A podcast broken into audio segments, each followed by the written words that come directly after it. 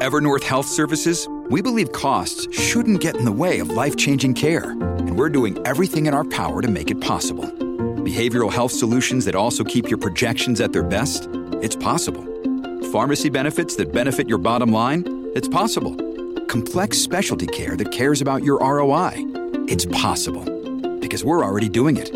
All while saving businesses billions. That's Wonder made possible. Learn more at evernorth.com/wonder. Previously on Drilled. The issue was not were we going to have a problem. The issue was simply how soon and how fast and how bad is it going to be, not if. Nobody at Exxon, when I was there, was discussing that. It was just, okay, how fast is it going to come? Can we do something about it? How bad is it going to be? And when is it going to get here? But not if. When we left off, Exxon had sent most of its scientists packing and seemed determined to spend millions not conducting climate science, but undermining it. When I first started doing this, and I would talk about climate change, um, it was a, like another subject, like geology, hydrology, meteorology, and it was well received. And then at some point it got politicized, and then it got more difficult to convey the science. Exxon as a company was, was putting ads in the newspaper that were contrary to the research that they were paying us to be doing. So, this is an experiment in shifting public opinion away from urgency because they know by 1991 we're on the verge of a call to arms. There's legislation being proposed, there's hearings in Congress, there's going to be an international meeting about this. An international body has been formed to study it. The, the world is waking up.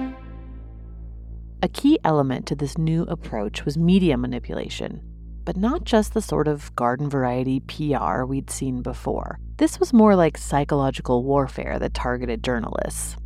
They may not have created false equivalence, that thing the media does where it gives equal coverage to both sides of a story, even when those two sides are not at all equally valid, but oil companies and the consultants they hired certainly weaponized it. Science historian Naomi Oreskes has traced this for years. When journalists ask me about this problem of balance, or what I prefer to call false equivalence, honestly, I get a pit in my stomach because this has been going on for so long and it's so distressing and it's so hard to fix. Many journalists think that being objective means giving equal time to quote both sides of an issue. But in the case of scientific work, where scientists have worked on a problem, examined the evidence, and come to a conclusion, there really isn't an equal and opposite side. Sometimes I make an, an analogy or, or a metaphor with sports reporting. If the Yankees beat the Red Sox last night 6 to 1. Journalists would report that, and they would not feel compelled to find someone to claim that the score was actually 6 to 4 or that in fact the Red Sox had won 6 to 1. That would be seen as completely preposterous as in fact it is. But for me as a scientist and a science historian, the kind of false equivalence that goes on in science journalism is as preposterous as if we were looking at uh, both sides of a baseball game. And I think the fact that journalists don't get that is part of the problem. We all understand baseball. We know that baseball is a game, it's played by certain kinds of rules. At the end of the game, there's a score. Most journalists don't understand that while science is not a game, it is played by certain kinds of rules. Scientists follow those rules, and when they come to a conclusion, then unless you have new evidence, there really isn't another side. Really, if a journalist wanted to both sides a climate story, they'd be looking for a climate scientist with conservative projections on warming and one who's more of an alarmist. Not one who still claims that climate change either isn't happening at all, isn't that bad, or isn't exacerbated by humans. Part of the issue is the media's tendency to overcorrect in the face of accusations over bias. I myself have had editors remove mentions of climate science from a story about worsening wildfires because they don't want to, quote, make the story political. That framing was entirely manufactured by the industry. Here's researcher Kert Davies again. What they did well was they politicized it is the wrong word, but it gets close. They yeah. made it a contentious science issue to the point where everybody had that feeling. And it was very deliberate. But oil companies didn't just manipulate the media and exploit their tendency toward false equivalency. That was just one part of a multi pronged strategy. The industry also had to create a whole new batch of experts to drown out the legitimate science Exxon had previously funded. These so called contrarian scientists had a variety of other explanations for what was causing climate change the sun, volcanoes, normal shifts in climate. Willie Soon is a long-time industry favorite. He's best known for pushing the solar radiation theory, the idea that sunspots and natural solar cycles are what's actually responsible for climate change. It's a theory that's been debunked over and over again, including by the industry's own scientists. The most recent flaw pointed out in Soon's work is that if solar cycles were what controlled climate, we'd be cooling now, not warming. He's also fond of saying polar bears actually need less ice, and he still gets cited regularly by politicians. First of all, I'd like to know how many of you really believe that this gas called CO2, some people call it satanic gas, can be really dangerous for the for the climate and for the whole planetary Earth itself. How many of you? Zero? Y'all can go home now. anyway, uh, the, the first disclaimer is that I truly speak here on my own behalf, but I am a scientist. I've been working in this subject, I would say, day in and day out. You can ask my wife for, for some 27 plus years. And I really are very serious. All I'm concerned about is actually the truth, yeah. as you know. Any of you know what, what is CO2 gas? right here. CO2. Okay? This is gas of life. So if they want to tell you that CO2 is dangerous, you tell them to stop breathing, right?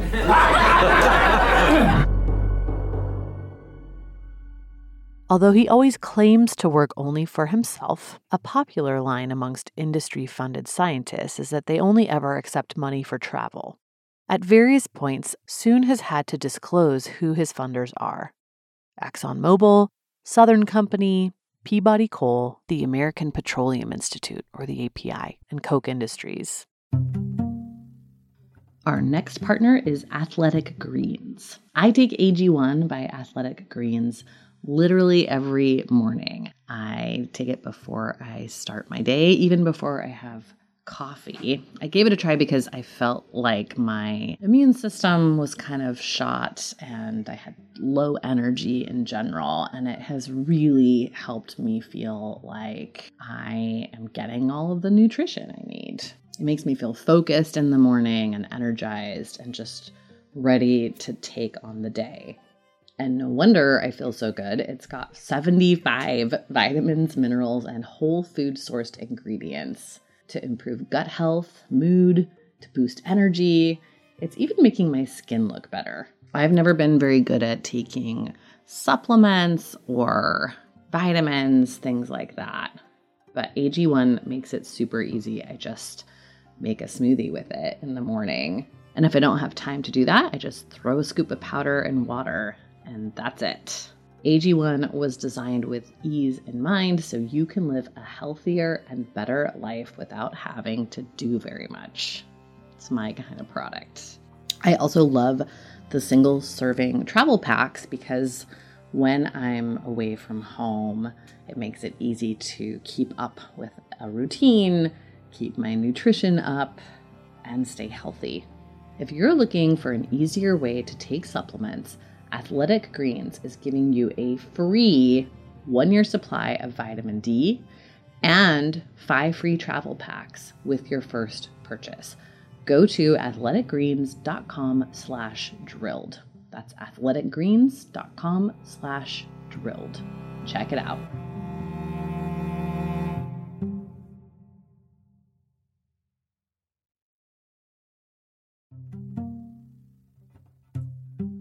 Hi, it's Amy here, and I'm excited to tell you about a new podcast from APM Studios and Western Sounds called Ripple. Such a good idea, this show. In the aftermath of major disasters, there is always a swarm of media attention. The public is captivated by breaking news, there's coverage and controversy, and then the cameras and the public just move on. But the stories are not finished. Ripple is a new series investigating the stories we were told were over. In season one, the reporting team traveled hundreds of miles across the Gulf Coast to learn the ongoing effects of the 2010 Deepwater Horizon oil spill, which are still impacting many coastal residents more than a decade later. You can listen now to Ripple wherever you get your podcasts.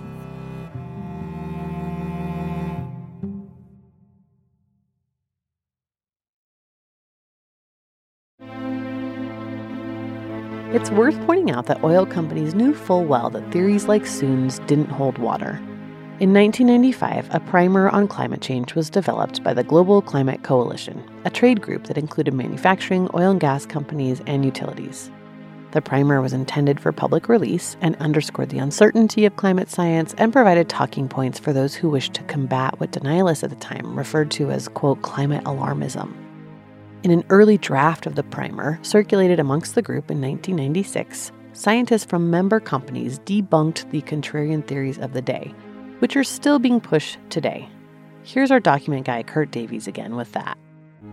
Set the stage here that in 1996, the Global Climate Coalition, which was the allied forces of everything from the oil industry to the autos to mining to metals, heavy manufacturing, all of them in one group uh, allied against the UNFCCC. Basically, their their aim was to slow down international policy. So they're monitoring everything. They're sending people to the meetings, and they're doing variety of a variety of publications that they're handing out at these meetings. So IPCC is supposed to do these reports every five years. The second one comes out in '95, and they're doing this this book that will uh, respond to that and, and give industry's opinion. So there's a whole draft, and they, they go through all these different different ways that you can still say that it's uncertain in the face of this phone book thick uh, IPCC report. Part of this draft is a, a discussion in the again only in the draft form of the question, as it's stated here, quote are there alternative explanations for the climate change which has occurred over the last 120 years? And they go on to say several arguments have been put forward attempting to challenge the conventional view of greenhouse gas induced climate change. These are generally referred to as, quote, contrarian theories. This section summarizes these theories and the counter arguments presented against them. And one by one, uh, in this draft, uh, solar variability, the role of water vapor, uh, differences in the temperature record between uh, the satellite record and the uh, the surface record. That's the John Christy argument, and the uh, various various arguments. Pat Michaels' argument on uh, whether or not models line up. Uh, naming the scientists, Dick Lindzen, Pat Michaels, Jastrow, as as the authors of these various theories, and then they give the counter argument, the solar variability argument, which of course carries through to Willie Soon's work, this some you know 15 years later, funded by Exxon, funded by American Petroleum Institute, funded by the Koch brothers, uh, started with this guy Robert Jastrow at Mount Wilson Observatory, and they published various papers showing that they felt there was a correlation between sunspot cycles and differences in solar intensity that matches up with the temperature record better than anything to do with carbon dioxide. Uh, this approval draft says that argument is sufficient to account for no more than 0.1 degrees C of temperature change. So they say it may be a factor, solar radiation may be a factor, but, quote, if solar variability has accounted for 0.1 degree temperature increase over the past the last 120 years, it is an interesting finding, but it does not allay concerns about future warming, which could result from greenhouse gas emissions.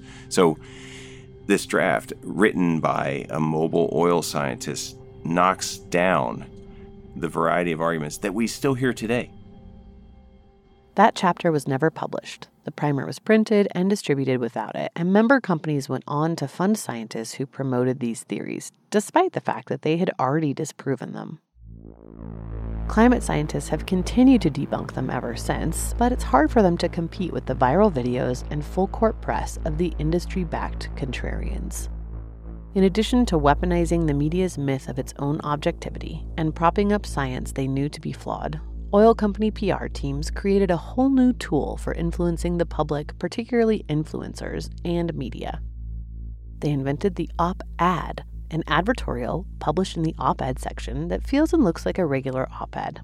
Mobil and then Exxon and then ExxonMobil placed these in papers throughout the country. These weren't always or even often obvious pleas against regulation or outright denials of climate science. Instead, they focused on making oil companies look like good corporate citizens. This was a key part of the work E. Bruce Harrison had begun when he was working with American Cyanamid and DuPont to combat any harm done to the chemicals industry by Rachel Carson's book Silent Spring. A mix of greenwashing and corporate social responsibility, this PR strategy held that to avoid onerous regulations or damage to reputation, companies needed to at least appear like good global citizens. From 1972 to the 2000s, Exxon ran advertorials regularly in the New York Times editorial pages. Naomi Oreskes and her research partner Geoffrey Supran studied these as part of a recent study of all of Exxon's public facing communications efforts around climate science. Here's Supran on the scale of this advertorial effort and how it dwarfed the minimal amount of climate science the company continued to do in the 1990s these advertorials, which um, it became clear were part of a very comprehensive ExxonMobil climate change communication plan, whereby they took out advertorials every Thursday between 1972 and you know the 2000s, and they paid like about $31,000 per advertorial. They got a discounted rate from the New York Times. Um, and so it was such a sort of orchestrated, comprehensive effort to reach literally millions of people in the general public versus one guy um, conducting, you know, genuinely decent peer-reviewed science, on average read by a few tens of people in the academic world. So the, the discrepancy in scale is sort of on both ends of that equation. A recently discovered and not yet published early 80s internal Mobil memo reveals just how valuable this advertorial program was. In it, the Mobil communications team focuses not on how many readers they're reaching, but on the way these pieces have helped to influence how these issues get covered in general. Here's Kert again with that. This is an evaluation inside Mobil Oil of their op ed program. And they talk about the impact on opinion leaders. Since Mobil began its various expanded public affairs programs in 1970, the views of the majority of the American people on certain basic issues. In helping change these perceptions, Mobil can claim to have played a significant role. Our op ed program and our support for the Masterpiece Theater, in particular, have enabled the company to become part of the quote, collective unconscious of the nation, as the changed views of opinion leaders have gradually molded general public opinion. They go on to congratulate themselves on the fact that the New York Times, in particular, has, quote, even changed to positions similar to Mobil's on at least seven key energy issues. In another section of the document, they talk about having influenced the New York Times editorial uh, viewpoints. And the document says, quote, our analysis shows that the Times has altered or significantly softened its viewpoints on conservation, moving from a total reliance on conservation to advocating increased production incentives to solve the supply shortage, on monopoly and divestiture, moving from approving the breakup of the oil companies to opposing divestiture, on something called decontrol, moving from opposing decontrol to urging phased deregulation, on natural gas, moving from urging price controls to endorsing a speed up of deregulation and decontrol of new gas prices, and coal, moving from advocating strict environmental safeguards to suggesting more relaxed controls. On offshore drilling, moving from valuing environmental concerns at the expense of exploration and development to urging accelerated offshore drilling. And on gasohol, which is another name for ethanol, moving for from increased subsidies for gas gasohol production from grain to arguing against such subsidies. So they tallying how they have affected the viewpoints of the New York Times on conservation, monopoly and divestiture, decontrol, natural gas, coal, offshore drilling, and gasohol, all things that they had written op eds on. A decade or so later, Mobil was still taking out advertorials every week, and in the lead up to Kyoto in the 1990s, it placed a fairly aggressive ad in both the New York Times and the Washington Post. The ad read, quote, Let's face it, the science of climate change is too uncertain to mandate a plan of action that could plunge economies into turmoil. Scientists cannot predict with certainty if temperatures will increase, by how much, and where changes will occur. In fact, scientists' predictions of climate change were remarkably accurate, including Exxon's, whose experts in the 1970s accurately predicted CO2 concentrations by 2010 and the resultant warming. But oil companies weren't about to let facts get in the way of a good story. Next time on Drilled. I was on a radio show, two hours. They called and said, "Can you come in and talk about climate change?" Sure. And it was K Talk Radio, 6:30 a.m. And I still remember this so well. And it was two hours of live TV, and they broke the call record. And everybody that called in was antagonistic toward me, nasty. It was all, let me talk to that tree hugging do gooder kind of guy. And that's how the whole interview went. And I got done. I was like, why are, why are they so angry? Drilled is produced and distributed by Critical Frequency. Reporting for this series was done by me, Amy Westervelt. Our producer and composer is David Whited. Our executive producer is Richard Wiles. Our story and concept consultant was Rekha Murthy. Our cover art was designed by Lucas Lisakowski. You can find Drilled wherever you listen to podcasts. Please remember to rate and review the podcast. It helps us find new listeners. Thanks for listening. See you next time.